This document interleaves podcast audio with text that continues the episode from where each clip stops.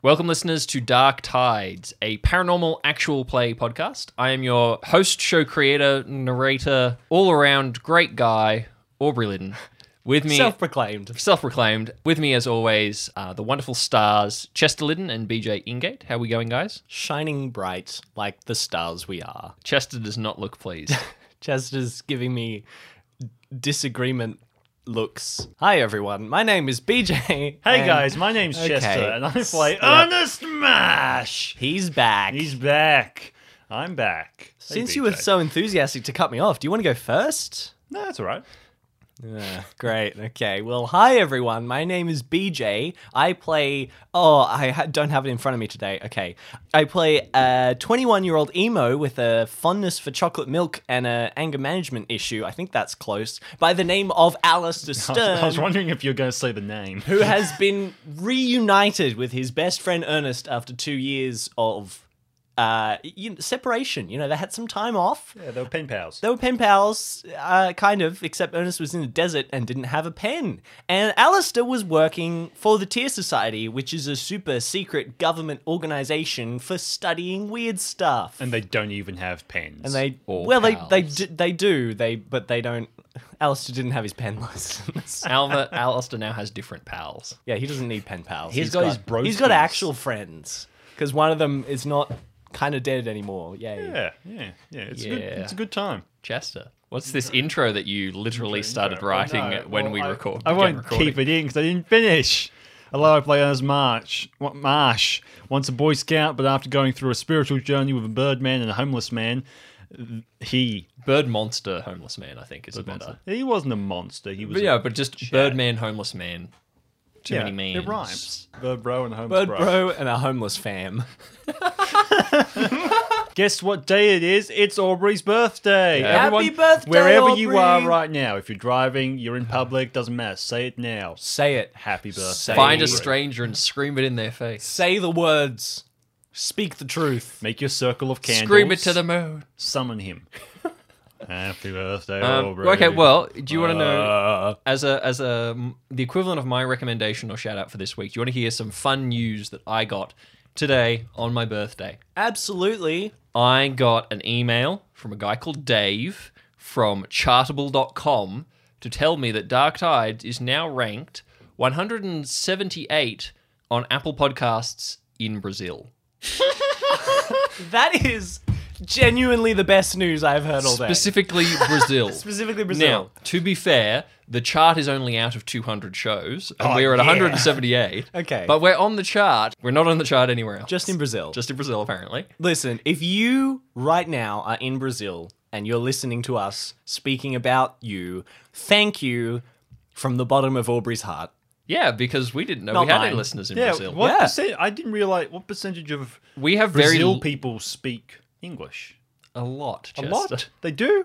Yes. Yeah, I don't know. I don't know anything about Brazil except they had like. Did they have the Olympics? Yep. I don't really follow 2016 any- Rio, sports 2016. things. Uh, we get very limited analytics around who is listening to the show and where. So it's really nice to hear that we have listeners in Brazil. If you are listening to the show, no matter where you are, uh, you know you can always tweet at us or message us on Facebook something to tell us, you know, where you are listening from and this sort of stuff. It's it's always really nice to know. There aren't that many people listening to us uh, from Brazil or anywhere else. So if you message us, I could fairly well guarantee we'll reply. Probably with a meme. Yeah. Yeah. There'll be a GIF. We have limited Fun time facts, for today. Aubrey. Fun facts. yeah, go ahead. Th- cool, thank you. So my fun fact today is the first part in a two-part Alistair Stern fun fact Series? series. Yes, this is part one. I'll hate give you this part already. two next week. It's, It's it's like an ice cream sandwich. like It's got the two layers. ice cream sandwiches have three layers. Yeah, Just but it's got the two biscuit Otherwise, layers. it'd just be ice it's cream the biscuit layers sitting that- on a biscuit. That's the joy. The way it was meant to be. So we have talked before about Alistair being a bit of a specialist in hand-to-hand combat. So I thought today As of maybe, his training, as yes. of- well, yes, as of his training, but also kind of even in season one, he was al- he was up for a fight. Because he was bullied as a child. Exactly. So I thought maybe we should dive into that. So today, the origin of that story. When Alistair was at school, he was he was there one day and he was sitting there with his lunch. And this group of kids decided they were going to steal his lunch because that, that's what kids do at school, I think. I don't know. I never went to Homeschooler. school. so, you know, this kid comes up and he like takes his sandwich and tries to run, run away and Alice just sweeps the leg, right? Sweep the leg, Johnny. It's just complete uh, luck and he manages to trip this kid over safely in the dirt. He was fine. I'm against violence to kids. in case you were wondering. Gordy. And so, you know, he picks a sandwich up and it's like this epic moment of don't mess with Alistair, even though he didn't really mean to do it. And so from then on, have you ever seen like that movie? I think it was called Tag.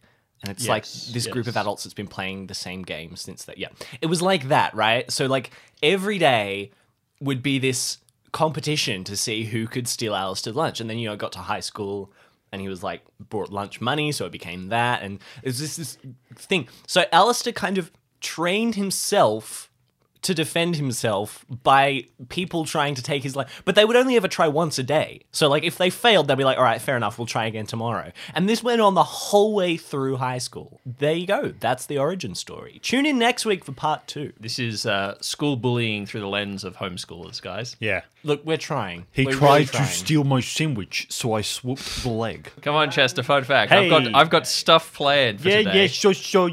Okay, so Ernest can no longer drive. Oh, Everything he has has expired.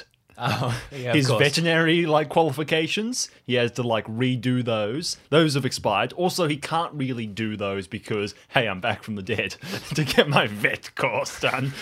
He, um, I'm legally dead and I'm, I cannot have the government asking questions. Yep. Uh, all of his like debit cra- cards and all that type of stuff expired, and most sadly of all, his Sandy fifty dollar gift card has also expired Oh, no. by two months. Oh, by two months. He was like, someone just should have stolen it. Someone just should have taken it and used it. You'd much rather Gone that. and bought some uh, Paul McCartney albums. Go buy Yeah. some wings. I don't know. Wings, live and let die. I see a parallel there. Yeah, it's kind of depressing. He went through his wallet of just like, ah, I can't use any of this. and the uh, the cafe that he had like those like stamps on Yep. to like get free coffee. Cafe's not in Port Staples anymore. They closed down. I have one of those for your cafe, and I forget to use it every time I come. it's got one stamp on it from the first time I Whoa. Mm-hmm. visited. Next time I'm there, remind me to get my card out. I live for the bunny stamps. Hey, Aubrey, do you want to get started? yes, now? I do. okay. Mr. Pop.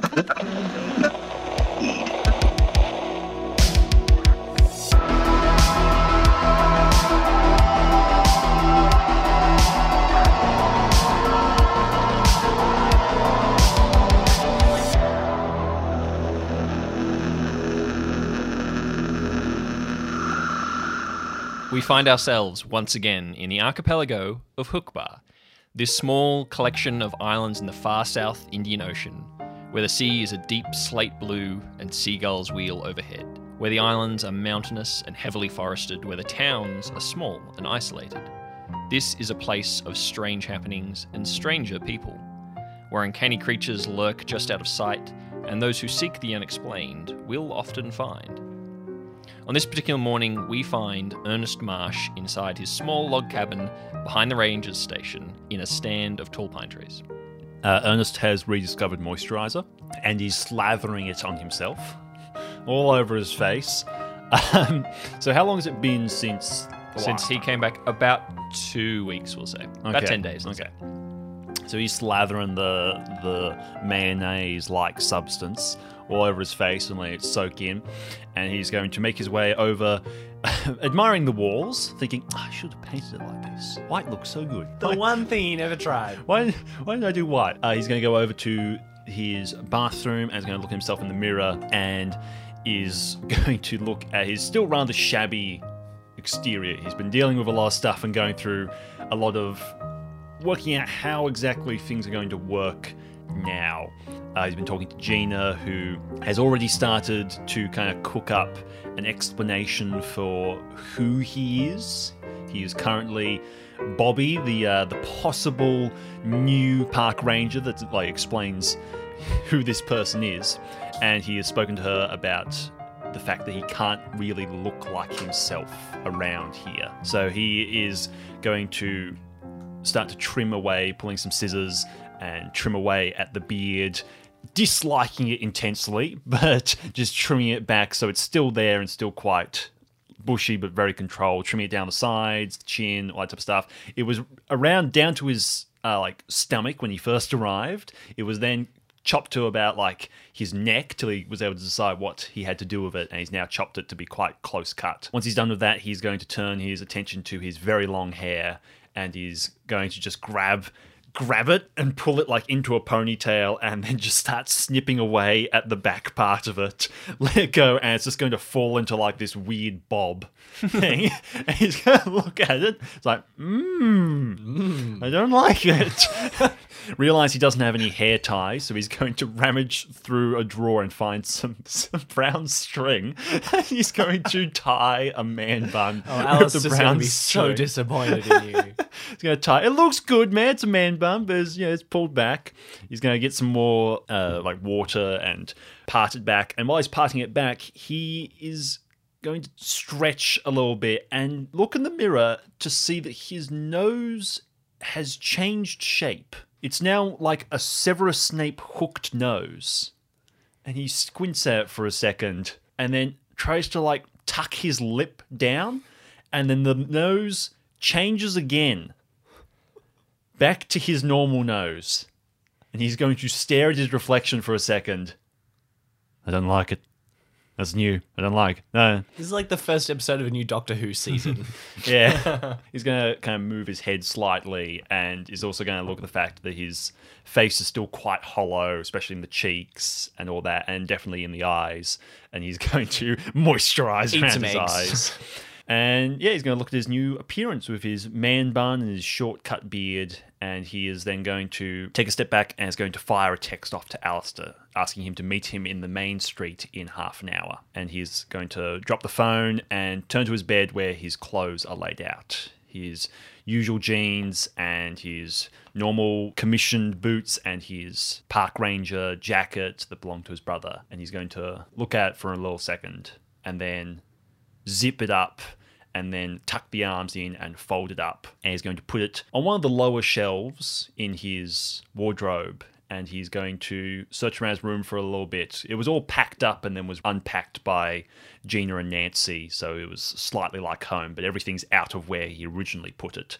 And he's going to find the picture of him, his brother, and his granddad. And he is going to take the picture and place it on the jacket in the, the lower part of his wardrobe. And is going to lean up and spy something on one of the higher rungs. And remember that his mum sent it to him for the purpose of visibility. 'cause She was concerned about him being lost and people not being able to find him because all he ever wore was green. when he was hiding from monsters, his mum was like, "You need to be seen." It wasn't, it wasn't very useful before, and he's going to pull it from the uh, the rack and pull a few different clothes from the rack as well. Uh, he's going to look at himself in the mirror again and think about some of the stuff that happened in the desert and some of the things he talked about, and he's going to kind of reiterate to himself things are changing.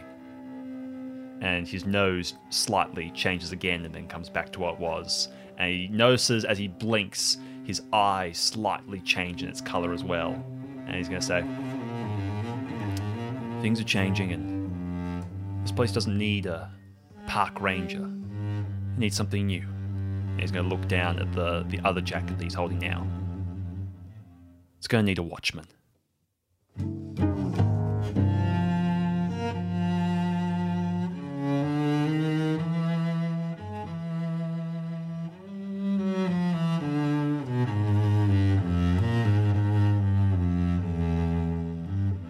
In the Stern family home atop the hill, in the attic bedroom he had as a child, Alistair Stern sits in his old desk chair, watching dust drift through the mote of sunlight breaking through the window. So, uh, Nara is sitting on Alistair's lap and he is clipping her claws, just like sitting there in the sun, cutting her claws off, because his dad, for the life of him, could not get Nara's just to calm down to get her claws clear. He would, she would like scratch him and like meow at him. And he's just, that's just a demon cat, Alistair. I don't know what's wrong with it.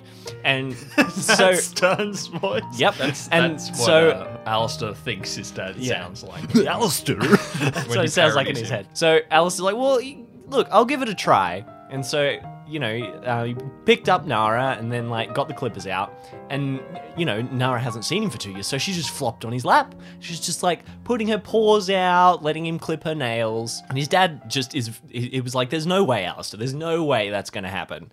And it- she's she's she's cool. She's like she's loving it. When he's finishing now, he, he picks up his phone and he opens up Pinterest and in a strangely related activity which I did plan beforehand, uh, he opens his hair inspiration uh, board, and he's trying to decide. He's he's got this this philosophical battle going on. Does he bleach it again? Does he go back to green or purple? you know, and he's looking through, and he's and he's thinking. While you were pondering this, you hear the oh so familiar rumble of your car pulling in. Since you, you and your dad are currently kind of sharing the car. And it has been interesting being back at home. As alluded to, your dad is no longer mayor. He uh, lost the re election campaign about a year and a half ago. And um, you don't know what he does now because he has refused to tell you just about every time that you bring it up he uh, makes an excuse hangs up on you just walks into a different room uh, pretends that you didn't ask uh, he's been rather secretive about it but now that you are back home um, you've realized things have changed it is more chaotic than normal things aren't quite as as tidy there is a exercise machine in uh, what used to be your dad's no. office that is no longer being used. The exercise machine is also not being used, uh, to be fair. The garden is a lot more overgrown, although very inexplicably, a uh, veggie garden has been started right on the front lawn, uh, right outside the front door on either side of the path. So Alistair kind of hears, hears his dad pulling up, and Nara jumps off his lap, and he like goes to turn and and move out of his room, and then he looks and sees that he was cleaning his his nine millimeter from that the Tear Society gave him on his desk, and he's like. Ooh, uh, so he like quickly reassembles it and like locks it in a drawer. He's like, um, better not, better not let Dad see that, just in case. He's gonna head downstairs. Right, as you uh, clatter downstairs, uh, you hear the front door opening and closing, and there is a moment as you are just coming down the stairs enough to be able to see the door um, that you and your dad both freeze because this is the first time that you've seen your dad coming home. Normally, it's been either late at night or um, he's got home earlier in the morning while you're still asleep, and you can see that he's wearing a dark blue one piece uh, jumpsuit, like a Boilermaker's jumpsuit. Uh, and he has a cap on his head and he's sort of halfway through taking off his shoes. He freezes looking at you. Okay, Dad, what do you do for work? It's a lovely morning. Yeah, I've just been for a walk. No. and um, No. Allie, it's a really Don't lovely give me morning. that. Look, um, I we, know we're I out of can't- milk. He I know I turns around can't. and start going out the door again. I no, and I chase him. I know I can't tell you what I do, but I tell you as much as I can. Look, Allie, I'm. I might not be. You can tell me, Dad. I might not be the mayor anymore. What are you but I like still- cleaning I- ships or something? I'm trying to talk, Allie. By the way, I it's not polite to interrupt. oh really? Yeah, it's not very polite. Oh, it's not. It's polite. not very polite. I clip Okay. Nara's claws, by the way. Fantastic. I don't let that thing near me. Anyway, we are out of milk. I'm uh, I'm gonna head off. he starts. Dad, Uh, he stops at the car and sighs and says, "Look, I might I might not be mayor anymore, and I, and look, that's fine. the The town decided that they wanted someone new. That's fine. They don't know what they're. That, I've got an important job that's still providing for the community, and and it's important. So why can't and you it's tell me very what it is if it's meaningful important? Because ah, see, see, you are keeping it from me for a reason. And Alistair goes to get into the passenger seat. He's like, if you're going down to Milk, I need to come with you because I just got a text from Ernest. Mm. make a perception check. Okay, ten. Uh, okay, with a 10, uh, you recognize sitting in um, the boot as you begin to round the car your old tool chest and ring of keys and a mop in the back seat of the car. And with the sheepish expression on your dad's face, you are quite certain he now has your old job of uh, the night watchman slash sort of town handyman. Well, Dad, you know what you used to tell me? It's important to keep the community running. Yep. Uh, he turns around and walks inside the house. He's inside the house now? Yeah, he's just walking back into the house. I get into the driver's seat then. I'm taking the car! Uh huh. I'm taking my car to go and do my job!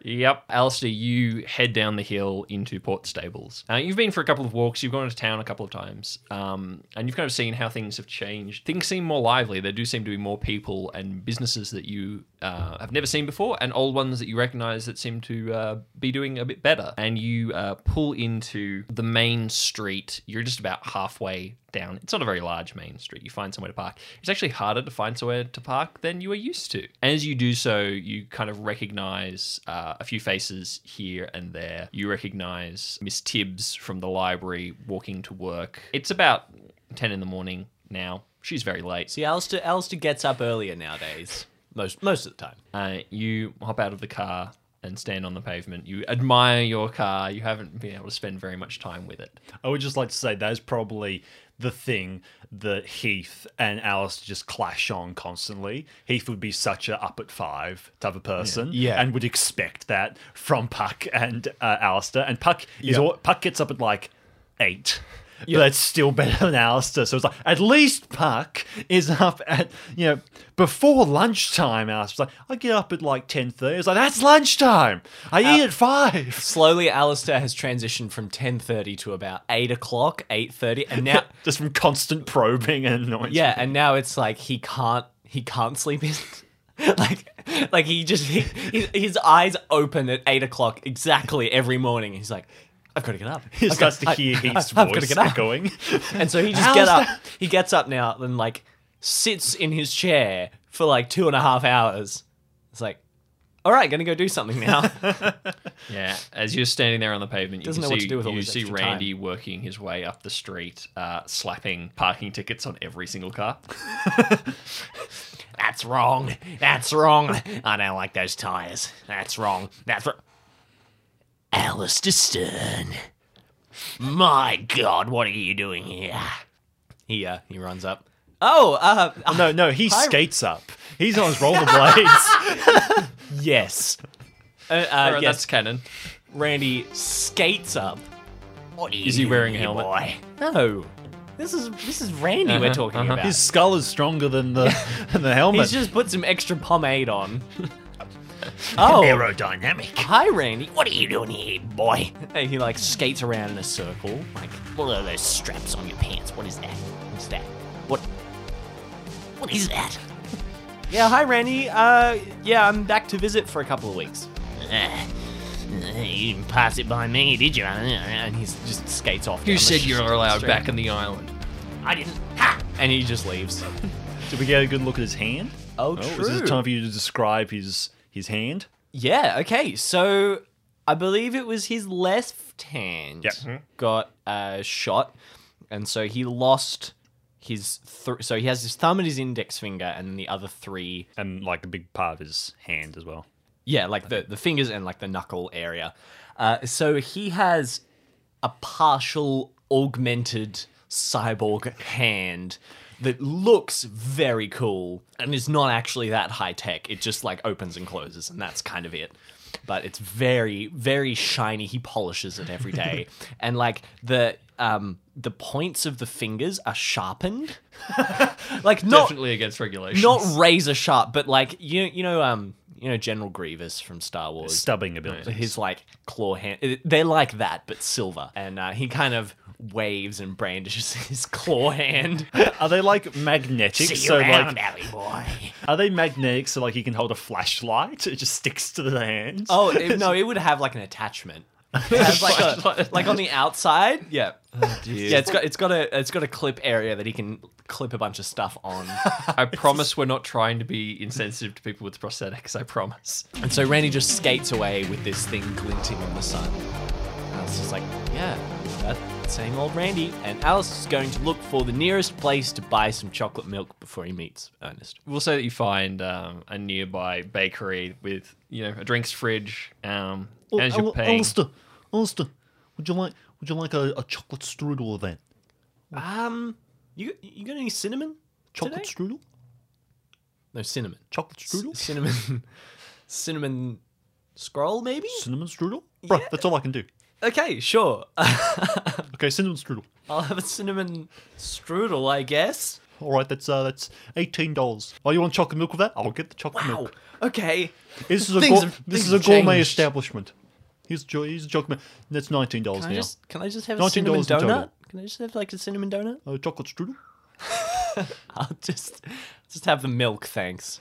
Oh, oh, okay, uh, that's We uh, are two dot points into what I have. And then Alice just skips forward to the next plot point, Aubrey. chocolate strudel. You're out on the street. You're, s- you're, you're bemoaning the fact that things cost more in this town that's no longer stuck in 1975. It's all the way up to 2007. Yeah, it's not quite caught up, but it's getting Chocolate there. strudel. They're almost talking about the NBN. And what does he hear? The coming of the great internet. You hear, as you're waiting on the street, a distant chicka chicka chicka chicka chicka chicka chicka chicka chicka chicka chicka chicka chicka chicka What?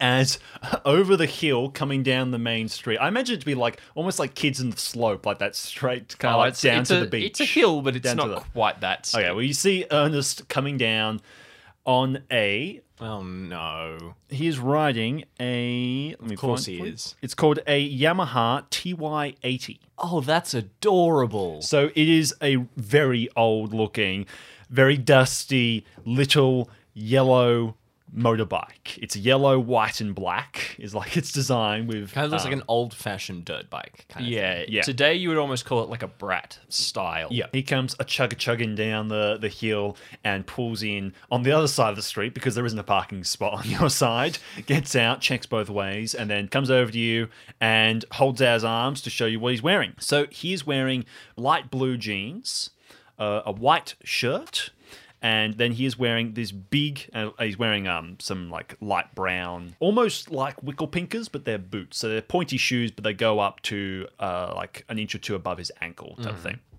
and he is wearing a bright yellow jacket. It's in the style and length of like a Paddington style coat Yeah. with those same type of uh, connectors, and it's a, f- so it's fabric as well, but then has plastic padding on the or plasticky type of padding on the elbow and shoulders for like rolling into things, Yeah. and it has a hood and a striped black and white interior. It's like a very fancy, specific kind of hiking rain jacket. Yeah, and so it goes But- down but to fabric. yeah, and it kind of goes down to like mid thigh knee length. So Alistair goes, "Nice. You need a haircut."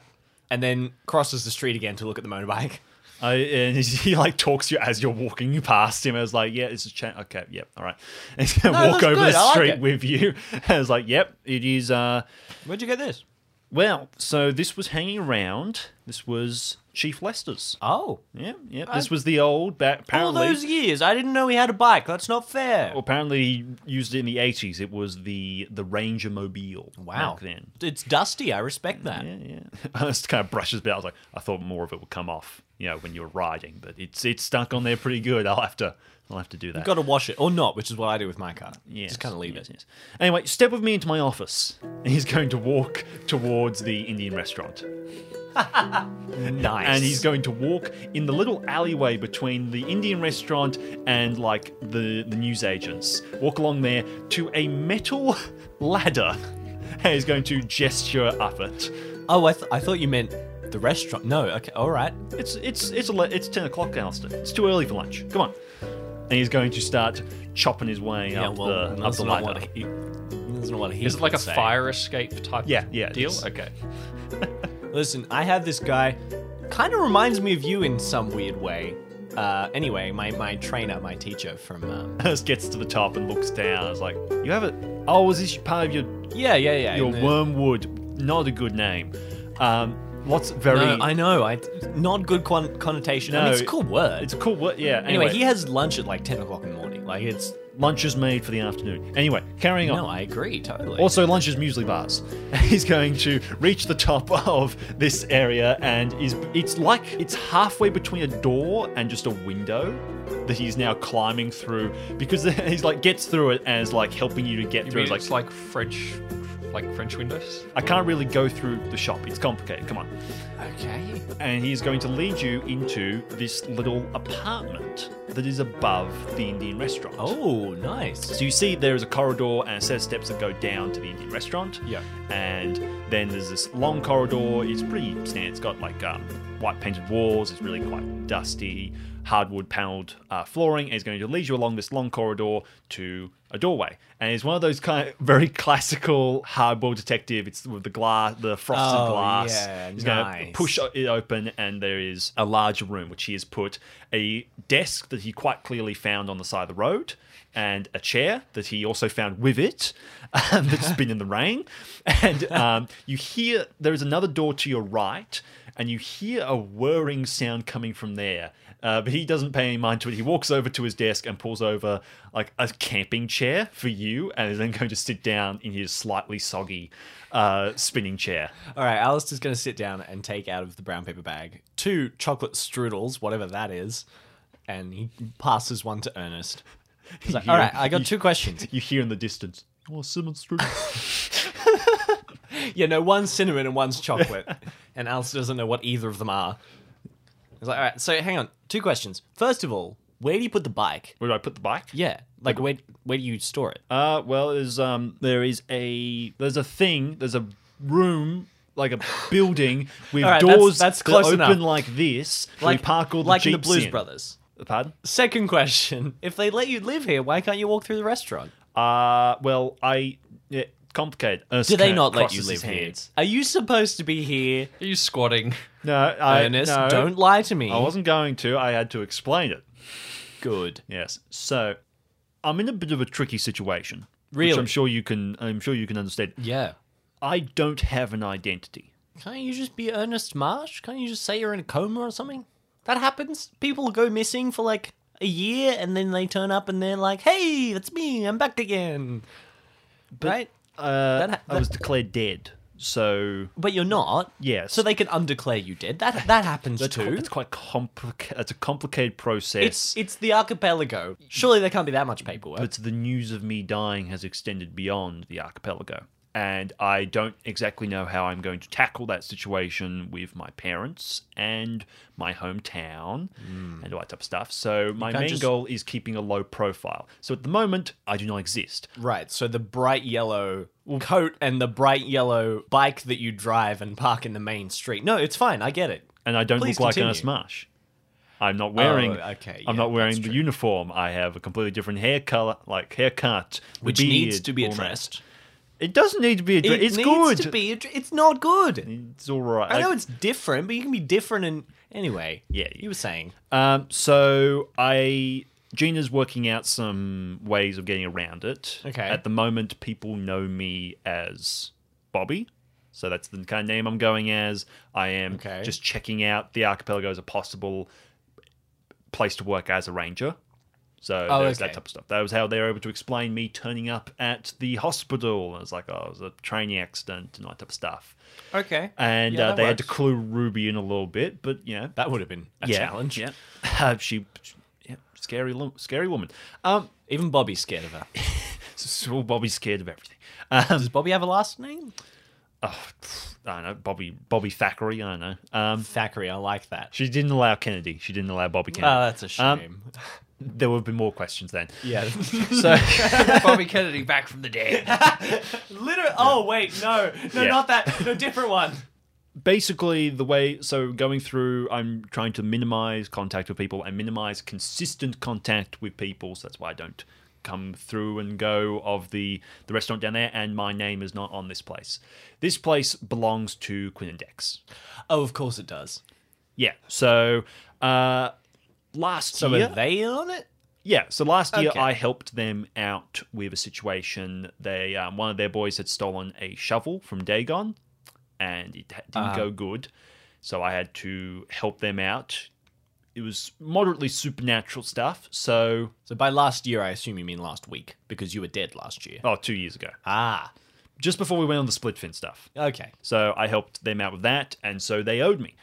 So this is the product of that and our new agreements. Basically, I'm going to help them out with some more of their supernatural stuff because I am apparently decent at that. Uh, yeah, so Okay. this is the product of that. So basically, I exist for now until I work out how I'm going to do this. I exist completely under the table. Like, like everything I do, everything I, every person I interact with, it's it's a Okay. difficult situation. And all this, the yellow, all that type of stuff, is firstly as a you know personal change, but also to get away from. It's the a honest. disguise. It's a bit of a disguise. Okay. Well, uh, you know, if you ever get bored of this place, and I mean, it's kind of cool, but you can always stay with me because we have a very big house, and my dad avoids me most of the time. So I can assure you, he won't notice if you need to stay for like I don't know a week or something. I, you know, it's dusty, it's quiet. I've got Davo to talk to, and you see the other door just slightly creak open, and you see Davo sitting in this room filled with different types of radio equipment with headset uh, headset on, just peering through, seeing who the newcomer is. Sees you. Oh.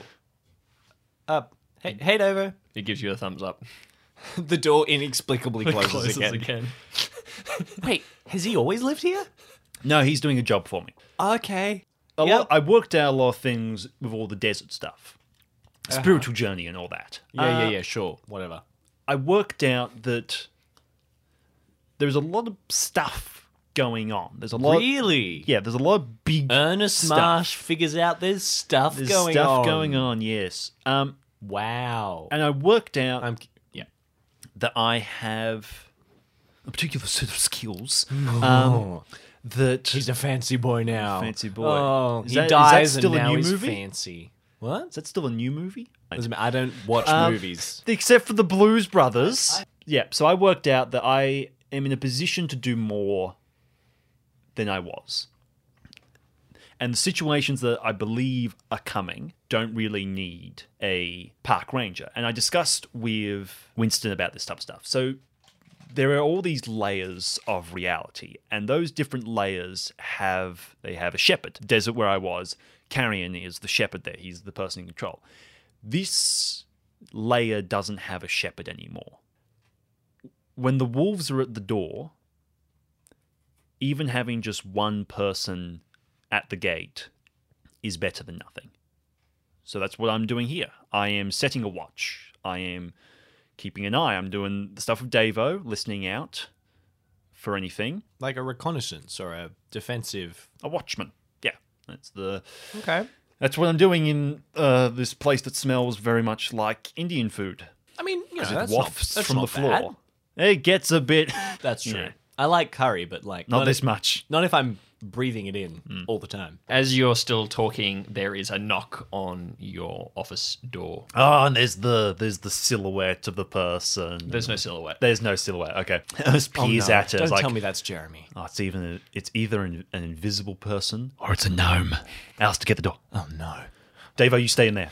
And this is going to try and like take his best like detective pose. And he's going to sit very awkwardly on his slightly moist chair. Look tough. Alice to like Actually, no, they'll Thinks know for you. a second. Just look friendly. he just opens the door. All right, there is about an eight-year-old standing there um, with kind of a mop of tousled hair. It's just some random kid. He says, "The boss wants you in the car downstairs." Me or or or and then I just You said that one. He points at, at Ernest and his friend. Are you the landlord's child? Yeah, Right, yes, okay, so that's not the. Right, okay, Quindex. Okay, Ernest gets up and going to knock on, on Davo's door. Is like, Davo, take a break whenever. And is going to head through the door. All Right, you head downstairs out onto the fire escape and down. I guess I'm coming too then. Um okay. The kid's running ahead of you. He doesn't lead you to the front, the main street. He leads you back through the alley out to the back street. Uh, and you can see a very large, very sleek looking black car. It's old. It's not necessarily particularly fancy, but it's old and black and very big um, with tinted windows, and it's sitting idling in the street. Does it have like P plates on it or something? Yes. yeah, so there's provisional driver uh, plates on the front and back. Uh nice. Red or Um, green? The oh, it's Got to gonna go. go Agreed. fast or slow. Agreed. The um, the little kid runs up. He knocks on the window. Uh, the window rolls down. A five dollar note's handed out, and the kid runs off. And the door opens for you. Ernest hops in. Alistair looks at him and raises an eyebrow. Ernest shrugs. I was like, you don't have to. It's, it's all good, man. Like, wherever you're comfortable He with. gets in and is like, well, I'm not going to stand here, am I? As you, you slide into the back seat, uh, you see Quinn Benton. He is two years older. He doesn't look like he has changed very much. Um, he's wearing the same uh, white button up shirt. He's wearing a tie now, which he wasn't wearing before.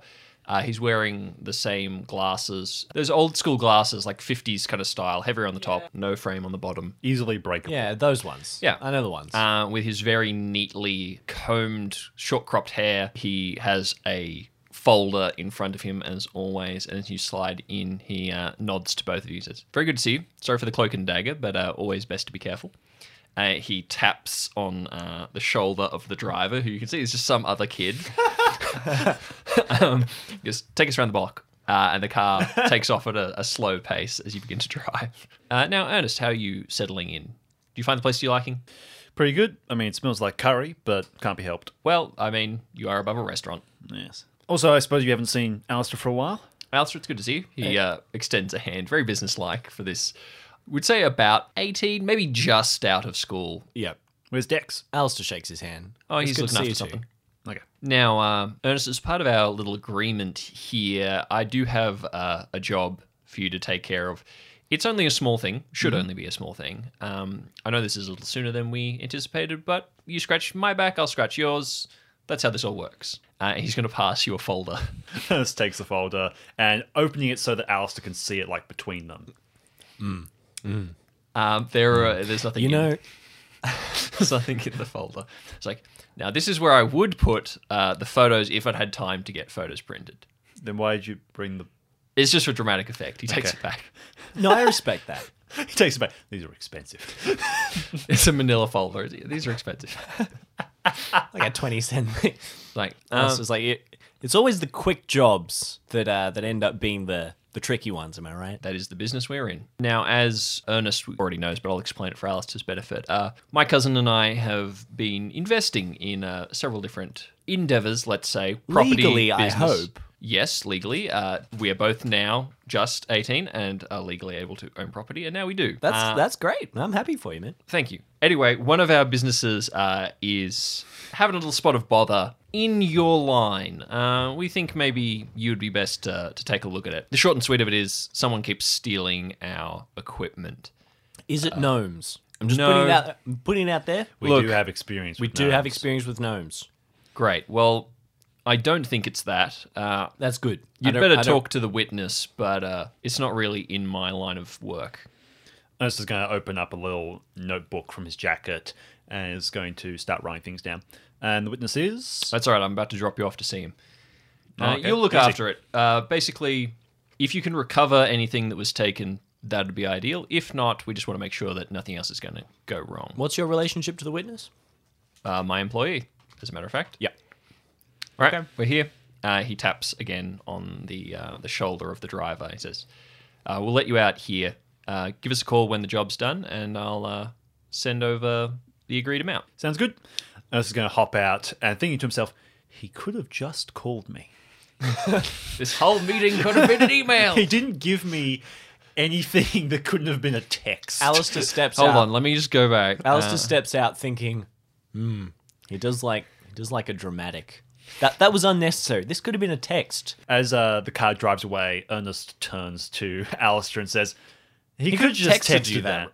Yeah. Yeah, I like the drama though. I don't. Anyway, uh, at least Dex wasn't there. Dex is scary. He's going to turn to wherever they are. All right, you are um, only about two streets away. It wasn't a very long drive.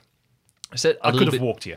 You could have. uh, set a little bit back from the main street. You are standing uh, outside a freestanding brick building. It's a little back from the main road. Uh, there's not quite as much traffic here, but you can see that there are a bunch of teenagers milling around.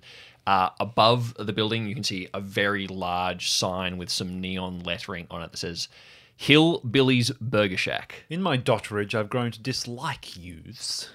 Alistair gives you a bit of a weird look and then reaches into They're a pocket, scary. reaches into a pocket of his jacket and pulls out a pair of very dark, quite circular sunglasses and puts them on. He's like, "Yeah, I don't like them either." Yeah, Hide the fear, Alistair. Hide the feer. I'll go first. That's the I'll plan. lead the charge. Alistair does his best to look cool. All right, you you march your way uh, towards the burger shack. The interior is kind of retro chic, a little grungy though. Uh, Alistair, in fact, Mm. you remember this being a dry cleaners that went out of business when you were a kid. That's been standing derelict for a while. Okay. uh, it's clearly been bought up and refitted as basically just a burger shack. Cool. Um, there are a few tables and booths inside the really kind of small space, uh, picnic tables and stuff outside. Um, there are kids hanging around. Most of them you notice are high school age, some a little younger, some a little older, but it's definitely like um, a young people's hotspot type of thing. Uh, you can see that there are a couple of kids wearing aprons um, that would be, you know, in high school age, taking trays of food to tables and that sort of stuff. As you uh, push your way through the door, a bell rings and you step onto the tiled interior. You can hear some kind of classic rock radio FM um, playing. Uh, things are bustling, uh, and as you step up to the counter, you see a familiar face wearing a stained apron and a sad paper cap with a scowling face. You recognize Sherman Grimshaw. Shum. Uh, he looks tired. He's like stubbled, deep shadows under his eyes. As you're kind of approaching, a child comes up to order, uh, and he looks at this kid. And it has to be said, there's this, this look of disgust and resignation in his face. You can almost like smell the sadness coming off him. Um, he gives the kid the drink and like shoves them out of the way. And as you call his name, he looks up and then like starts to turn as if he's trying to figure out if he can hide somewhere. Just holds his arms out. It's like, I'm back. He turns around and like tries to plaster a grin on his face. He Goes, "Hey, hi guys, you're alive." I am. We'll have some That wedges. doesn't seem right. thanks. Some wed- yes, wedges. Who are you again? It's Alistair Stern. Oh, that's right. Yep, sorry, I remember. You look different. Thank you. Why? Are those supposed to have that many straps on? Yep. Ernest turns to Alistair. It's like, I don't think the disguise is working. He didn't recognize you, but recognized me. You did say Sherman. You went A. I was like, all He's right. lived here his whole life. People would know. so, um, what you here for food? Yeah, wedges. and Ernest leans in. Also, Quinn and Dix told us that uh, there might have been some type of problem.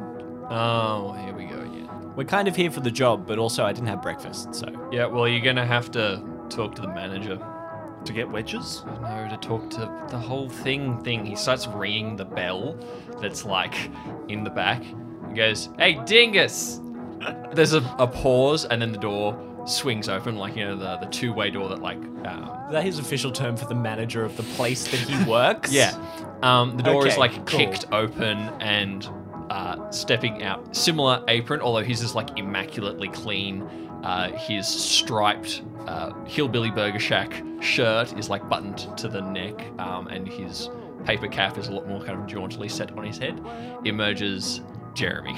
Yeah! Jeremy! My dudes! he like steps through and is like, "Welcome to my place. What do you think?" I love it. Yeah, this me is too. really cool. Wait. He like sidles up to you, Alistair's like, Hey Alistair, Yeah. who's this? This is The disguise is working. Disguise. Uh, Alistair's gonna look at you Ah. to try and like, which identity do you want me to introduce you as? It's me, Ernest. It's this is Ernest. You remember Ernest? Ernest? He looks a bit different. He had some time away. We both did. Yeah, you said he was like on holiday or something? Sure. It's good to see you, man. It's good to see you too. It's Good to see you too, Jeremy. Alright. Uh, he hugs he hugs you back. Alistair like, pats him on the back.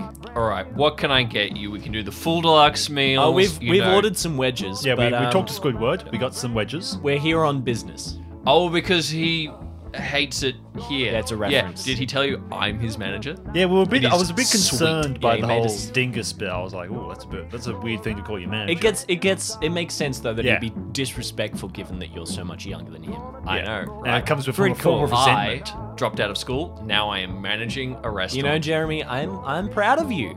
I'm, I'm really proud, proud of me you. too. Now, if only you could tell my parents that, uh, Yeah. that would really make a big Well, difference in my you life. know how it is. My dad avoids me now, not the other way around, so I get it.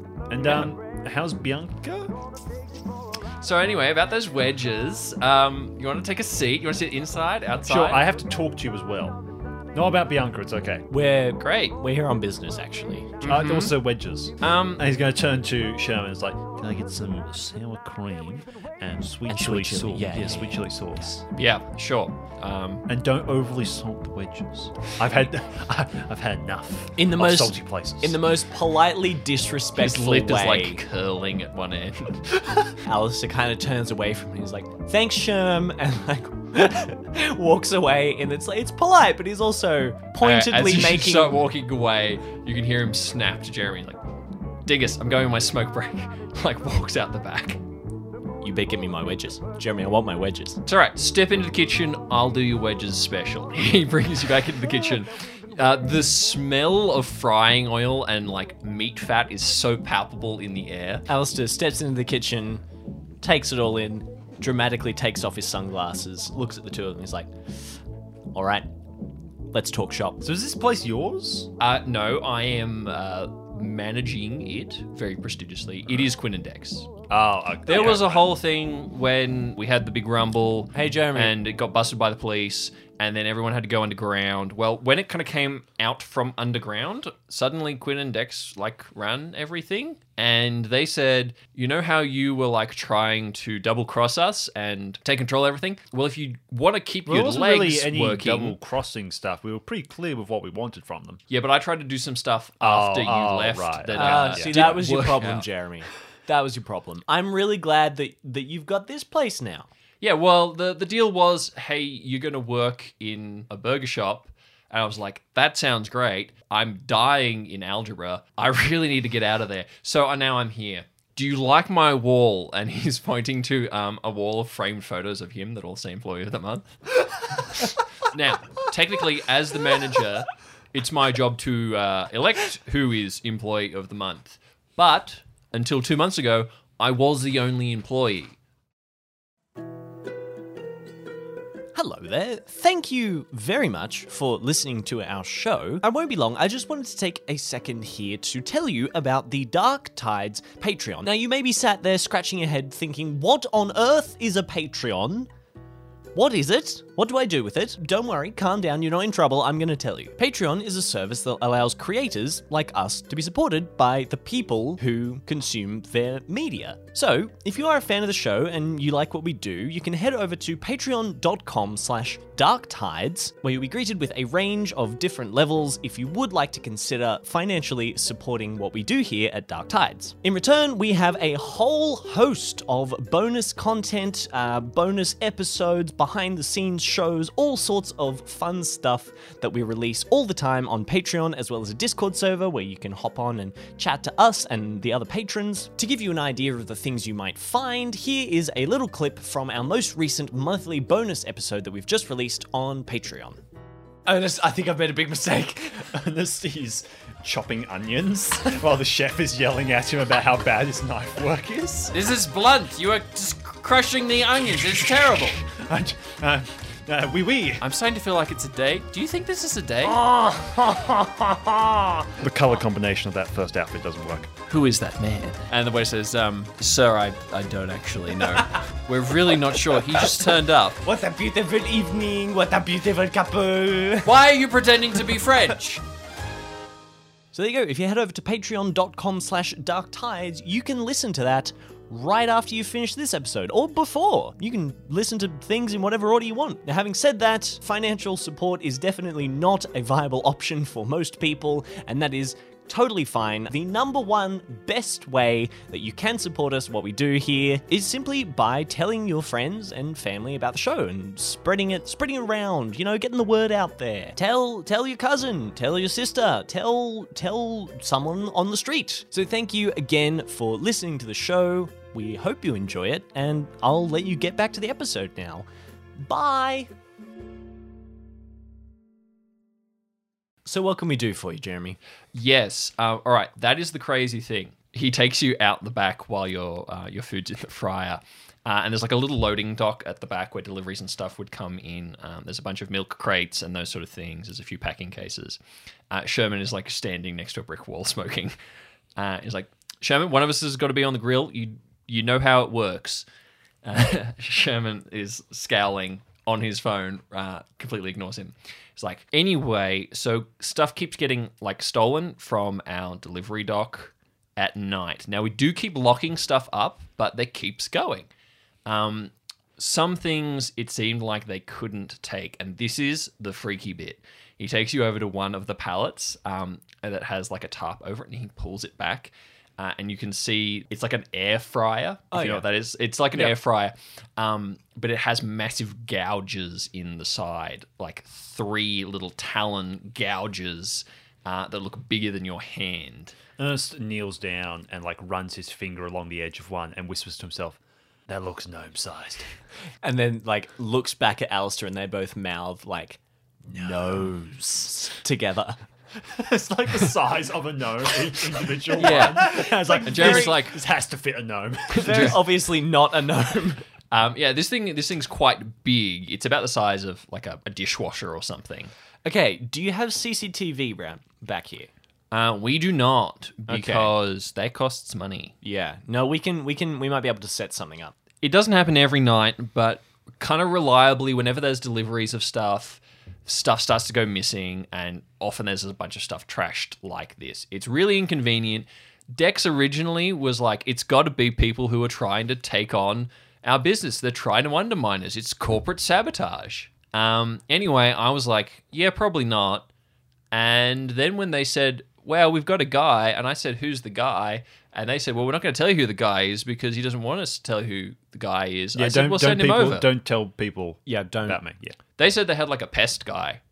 yeah. Well, That's- that's basically what I am. So when he shows up, That's we can us. kind of get this underway. We're that the was my guy. thought. Yeah, we're, yeah, we're we're, the Uh, the guy. us collectively. Us Oh, guy. collectively, you Collective. guys Yeah. are the guy. because like Oh, sweet. We like work for the same people. he's kind of only doing like commission jobs, and I'm I'm back setting up for a a business. Yeah, Ah, so- freelance. I respect that. yeah, yeah, yeah. Hey, I might need another person to listen to a radio at some point. And like clicks at you. It's like if you ever actually no, never mind. Uh, bit. He's got his hands full. yeah, he's got his hands full. and he's- Speaking of, are the wedges burning? Ah, he runs back inside. Okay. He said this thing appears when they get deliveries. Mm-hmm, Have you ever seen those YouTube videos of people mailing themselves? I'm not. I'm not that, saying. sound, that sounds like a trend that might have happened while I was away. Yeah, probably. I'm not saying we mail ourselves because that's stupid. What if we Just hide? looks at the gash mask. Is like yes. What if we hide inside a box and we get it, quote unquote, delivered to this premises tonight? And then when whatever happens tries to steal it, we're in there and we're like, hey, stop that, gnome. I feel like that's going straight into the mouth of the situation. And Some more there, intel there is first the, might be the good. pop out of the box. Ha! We're here. But then it could just. And you then know, go for the throat. Yeah, Yeah, okay. yeah. Surveillance then. yeah, I feel like that's. Rooftops, we set up some cameras. Do you have cameras? I have cameras. Of course you have cameras. Cool. Why don't you go check the wedges? As Ernest is smelling some smoke going through. And Ernest is going to walk over to Sherman. Yeah, sure. Alistair goes in to help cook his own wedges. Ernest is going to walk up to Sherman and is like, hey man, Yo, sorry about sorry about that before. It was, that was a bit insensitive. don't worry. I'm used to it. Yeah, that's that doesn't make it okay. Gina comes here like I once a bet week. she would. I bet she would. Uh huh. So how is how's things with that? That wasn't great when I was hanging. out. You two were. I think she just punched you, or was in the process of punching you. Look, when I that was could last- be last any year. number of different occasions. Well, bef- just before you were Every about to blow up Christmas. the cave. Oh, the cave stuff. Yeah, when I was there. Yeah, look, I've been going through some stuff. Um, you probably wouldn't understand, but I'm just, you know, trying to, I don't know, get my head on straight. Anyway, this is uh, a temporary Hmm? job. I need rent money, and I think it's getting more expensive around here than they used to be. Now I work for a 17 year old. Well, uh, I was going to kind of pat him on the shoulder and it's going to start heading, like walking with him into the, the place. Like, well, uh, it won't be soon, but at some stage, I'll need someone with your type of skills and your type of training. And it won't be this type of thing. It'll be a bit more along the park rangery type of business. Look, anything I can do to like get some dignity back for myself would be really important to me. Ernest holds out his hands, like, Gina won't need to know about it. It can be separate. Oh, from if it's Gina. better than this, Gina has well, to she know about it. can, I'm going but to rub it that can in. be it can be separate from all that. It can be your own thing. Oh no, I wasn't. No, I'm not going back to the Rangers. Yeah, I You're know, joking. no, but I mean, it's it's a a step a, a step in your own direction. Fair enough. Well, you know, if something turns up, mm, keep me posted. Alistair walks out with a bowl full of wedges and he offers them to Sherman. Uh, no, I'm a vegan. Oh, cool, man. And I just hold Uh, out his hand again. I respect that. I respect that in a man. All right, you hear yelling from the kitchen, Jeremy. Dude, potatoes are vegan. Well, the starch in it is you know health issues of that. You but- sure it was a joke, guys. He pushes past you into the restaurant again. You sure you don't want one? We're going to cut to uh, later that night. Now, Jeremy did, Did tell you Norwood that. just have to explain his own joke with one of his own characters? yes. Nice. One character explains the other character's joke in Aubrey's realm of characters. Look, it's difficult to play this many. Ernest and Alistair are lying down on a rooftop, okay, overlooking the loading bay. All right, so they're on the roof of the restaurant. Oh, yes. Well, Alistair is. I don't know what Ernest is doing. So, do we have like Jeremy or anyone like that? It's just us? Well, just tell me what your setup wants to be. You've had a couple of hours to set up. It was mid morning when you did this. It's now nighttime. All right, so BJ, let's discuss in All right. podcast. Okay, so, In pod- we'll, so have the, I'm- we'll have the cameras. I'm thinking laptop, bowl of wedges again Follow wedges, yep. that are like steaming. Yeah, so multiple cameras, like infrared, heat sensitive, kind of checking up. And then I feel like we should have had an action plan of what we're going to do Yeah. when and if we find something. So I think I'll be monitoring the cameras. Here's the plan. Okay. Alistair's on the roof with his Yep. wedges, his laptop, launching the cameras. Bird's eye view, yep. Ernest and Jeremy are currently driving a small ute up the road with some fake boxes in the back, and they're driving into the loading bay and dropping off the the boxes, so mimicking a drop off. Do you reckon Ernest is with him or is Ernest hiding somewhere else as like a secondary? Ernest's in one of the boxes. in one of the boxes. You talked him into it.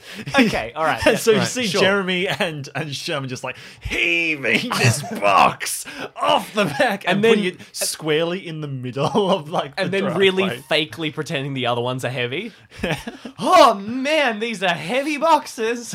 They put it down and it kind of bounces a little bit. and Ernest is once they go like they go and like stand in the the shop. Ernest is in the box with his duck caller. All right. uh, Alistair talks into his wire that he has in his ear. He's like, They're Raycons. bird's eye to nest egg, bird's eye to nest egg, come in, nest egg. Ernest stops the quacking. Hello, yes. I'm having misgivings about this now again. Yeah, me too. I don't know why you let me talk you into that. It's a terrible idea. Yo, my dudes, what is with the bird call? Does Jeremy have a radio too? Yeah, I've got a radio. Jeremy, how do you have you a think radio? you're the only one with Raycons? These things are like the cheapest, nastiest things ever. Alistair's using They're like great. his tier ones. he gave his spare one to so it would be secure. Hurst has the other Raycon in his other ear. He can't hear anything. He's hearing he's hearing half Alistair, half Jeremy. Jeremy's just breathing. Well, look, I don't know how much it is me using the microphone and how much it is just me shouting. Oh, that's true. he's here's Shem in the back. Shut up! Yeah.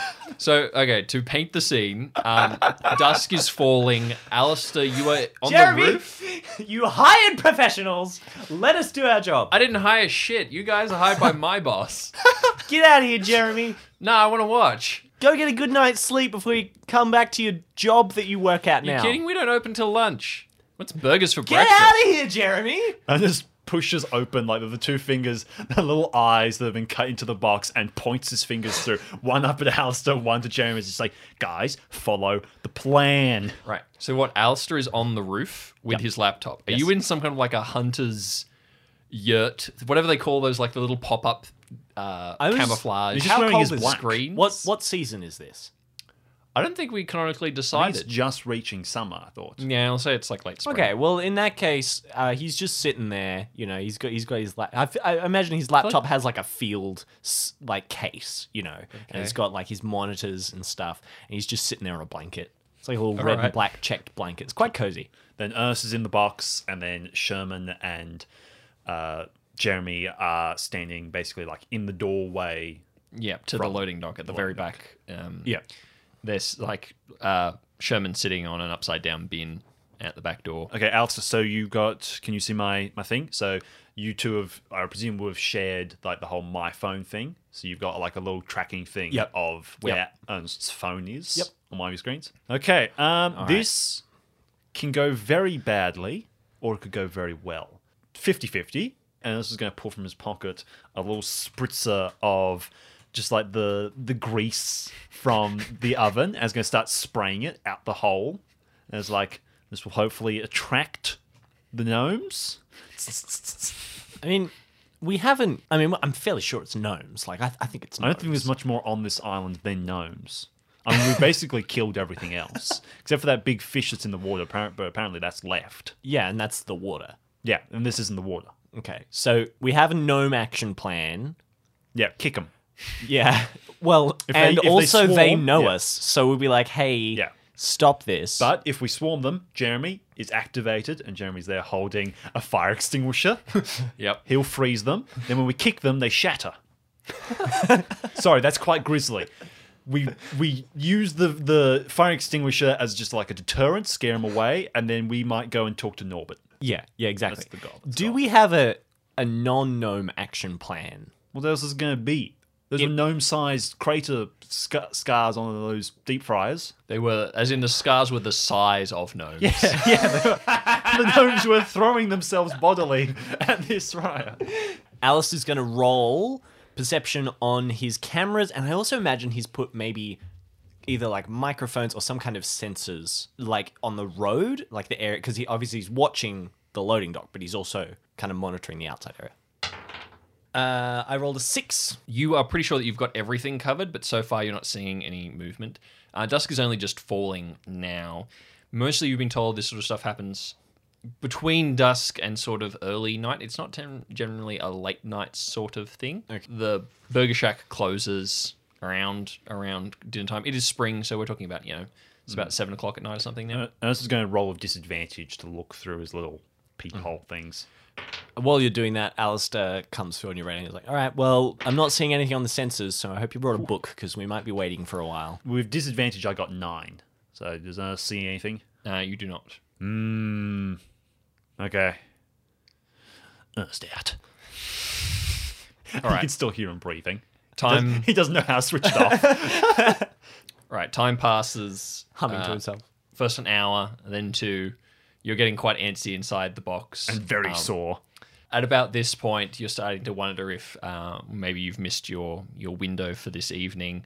When um, Jeremy Jeremy comes over the radio again, hard to tell if he's just you're close enough that you can just hear him. That's or all right. We not. can, we can say we gave him a he's like- radio. That's fine. Yo, so I just got the call from Quinn, and he said if nothing's happening, to try some live bait, uh, and not like the earnest kind of live bait. Great. Now, I'm not psyched about this, but Quinn made the call.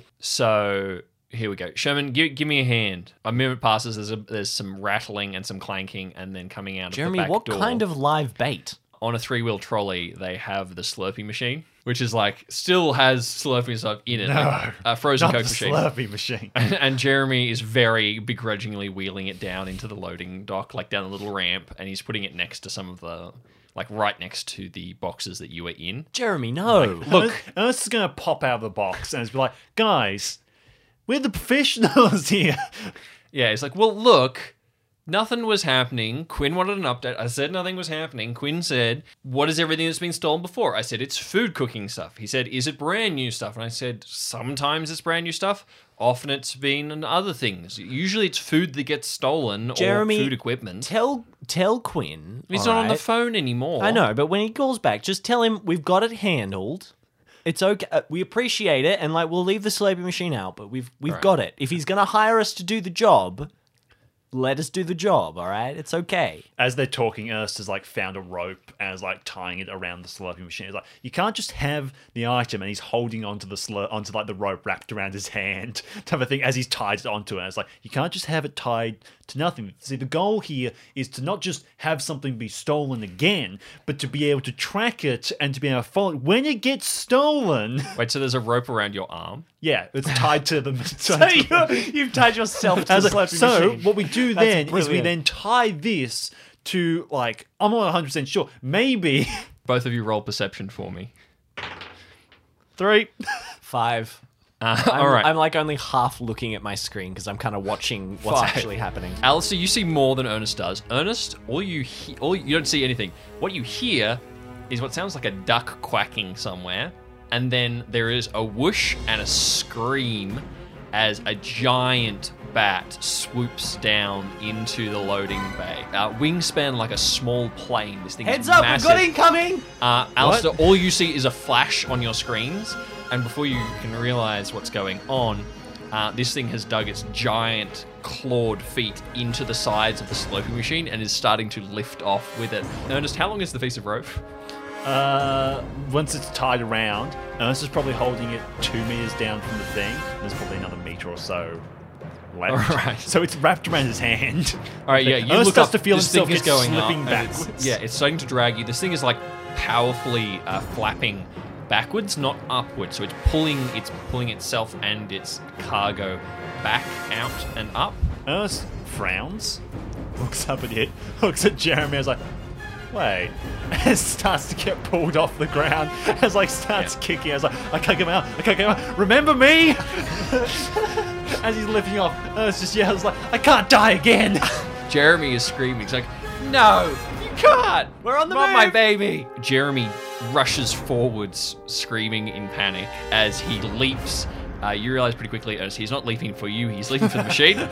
he runs and jumps, and with a Jeremy, nat- Jeremy, no. with an Jeremy. 11 Jeremy. he, he just manages to cling to the bottom of the machine and you can see as he kind of like shimmies his way up a little bit he's holding on uh, to like the little deck where you'd put cups and stuff and his legs are like wrapped around the bottom of the machine and he keeps losing his footing and like scrabbling uh, and it's starting to go ernest you are starting to get lifted off the ground you're getting dragged backwards as the rope goes taut and you start to get dragged and now pulled a little off the ground Alistair, what are you doing Alistair is in a fluid movement. He kind of gets up off the roof where he's lying, clips himself into a rappelling harness that he was already wearing, and like clips onto a rope and rappels down to like down over the roof into the loading dock. All right, we gotta move. This is not good. as you begin to prepare, as you are about to repel, you know, you lower your stance and you jump backwards. As you are jumping, you see a small shape that was on the roof behind you that you didn't know uh, move from the shadows and dart forwards. As you are jumping backwards into space, uh, illuminated by the lights, you can see a small figure who jumps off the roof just after you. As you are falling backwards into space, you can see this figure. It looks to be a small girl, about age uh, no older than 10, maybe 8, 10, uh, wearing a bizarre outfit. She is wearing yellow gumboots, denim overalls with a yellow cape tied around her neck. On her head, she's wearing like a, a yellow bike helmet. But the strangest part of all uh, is the visor, like a mask that is fitted to the bike helmet, uh, which is a duck mask. Uh, with duck beak and all. Um, you can see as she jumps off this building out after you. She has no repelling harness. As you repel to the ground, she lands like a cat next to you, flicks the cape over her shoulder. It's only then that you realize that there is a um, like a duck insignia sewn really neatly onto the, the chest pocket of her overalls, We've got a second contact. uh, and pronounces in a really loud, squeaky voice. Never fear, for Mighty Duck is here. And she is going to charge forwards to try and get to Ernest. Ernest hasn't Mighty seen Duck, she says over her shoulder. But we're professionals. So am I. Ernest Stand hasn't- back, yeah. citizen. And she she's gonna I'm jump. not a citizen. Ernest hasn't seen any of this, and he's going to turn to Jeremy like, Jeremy, get off! And he, as he's doing it, he's going to unlink his hand from the rope and start twisting his phone around in the rope and like pulling that taut. As like notices now, Jeremy's leaving off the ground as going to jump to try and grab him like around the legs. Are you still tied to it? No, I've now tied my phone to the rope. All right, make a check, uh, dexterity check. Uh, ten. Nice. All right, with a ten, you can grab onto his legs. It's like Jeremy, Jeremy, let go. I'm Jeremy, let afraid go. of heights, man. I Jeremy, don't want to let that's, go. that's why you let go now while we're a meter from the ground. Let me roll to see how many meters up you are. I feel like probably not far because it's still trying to get out. You're about, though. you're about four meters off the ground. Jeremy, this is getting more a intense as you long wait. way. All right, he goes, oh, okay. And just let go. It just lets go. Kaylee's going to fall on me. All right, both of you uh, are going to take a d6 of Well, damage. let's roll. Oh, for yeah, roll landing. to see how well you can land. Uh, anything under an 8, you're going to take a d6 damage. nine. All right, you manage to drop basically to your feet. Uh, 6, he falls in a heap. and he But I do takes- support him with that, so maybe he takes a D4 because he's basically Alright, landing you into take a my D4. arms. Takes 2 damage. Okay. He, like, uh, trips his knee and falls on the ground. He's very winded. So as Alistair sees Jeremy let go, he turns and runs the other way towards his car, talking into his mic. He's like, "All right, we need to move, and also there's another person here for some reason. She's dressed like a duck. Um, please make sure she doesn't get hurt." And I'm gonna get in my car and. Do I need to roll just to get my car started and over to them? Uh, you can just do that, I think. Ernest is going to wince because his head is so close to Jeremy's. He hears Alistair echoing, and the echo just reverberates through his own earpiece and the Raycon until he's just, I can't hear anything! as you guys are crumpled onto the ground, uh, you hear panting and running feet. The it's the the unmistakable sort of clump clump noise that gumboots make uh, as this child dashes to your side, stops from her back pocket, pulls out a metal slingshot um, fits a ball bearing into it, uh, pulls it back, and takes aim at the giant bat. It says, "This'll take it," and then uh, let's go. There is a twang, um, and you hear as this thing reverberates uh, as it smashes into the side of the little, of the machine. you can hear Jeremy go, "No." oh no! Uh, she turns to, to Jeremy and to Ernest Smith. Never fear, citizens. Mighty Duck is here. I'll help you up now. uh, th- thank you, Mighty Duck. You're welcome. Yeah. Um, Mighty Duck, Now, I have to say, you willfully put yourselves in danger, and that's not a very smart thing to do. You should really leave this to the professional. At this point, Alistair comes skidding around the thing in the car. She was like, You jumped off a building! I know. I'm a professional, though. Ernest, Je- Ernest like, so are we. Ernst looks at this crumpled like Jeremy and tries to help him up, and he hears Alistair like squealing his car. It's like, maybe we should have left it to the professionals. He opens the door to Ernest and like gestures to him again. He's like, "So are you coming?" You you open the door. She goes, hmm. Looks to the left, like whip pan to the left. Um, there's again a bright yellow, one of those three-wheeled bikes, but it's like the reclining sitting ones with the, like the one large wheel at the front, the two at the back. Yep. Um, and like it's a got, chopper, but a trike. Yeah, like Yeah. a trike, um, and it's got the, the like the duck insignia on it as well. She goes, "Hmm, yours looks faster." And she gets into the car. uh, puts out a little key, like a little um, car lock. Boop, boop. No, quack, quack. yep, Its eyes flash. And yeah, as there's like a little duck head on it with little headlamps. as Alistair like peels out of the loading bay at top speed, with you know, camera just moves back, and Jeremy's just sitting there on the ground. He's, wait, is he stay? He stay behind, right? I think Jeremy would have come. He Ernst wants has, that pulled, machine yeah, back. Ernst has pulled him into the car. Ernst points at Sherman and says, Don't come back. Call for help. Anyone, even your sister. And he's going to get into the car. Sherman's just standing in the back, in like at, at the back door of the restaurant, leaning against the door frame. He's like, "Yep, all right, good luck with that." Uh, we pan up from the uh, the car as it squeals out onto the road. We pan up and up to the full moon shining down on a giant bat, making off with the slurping machine.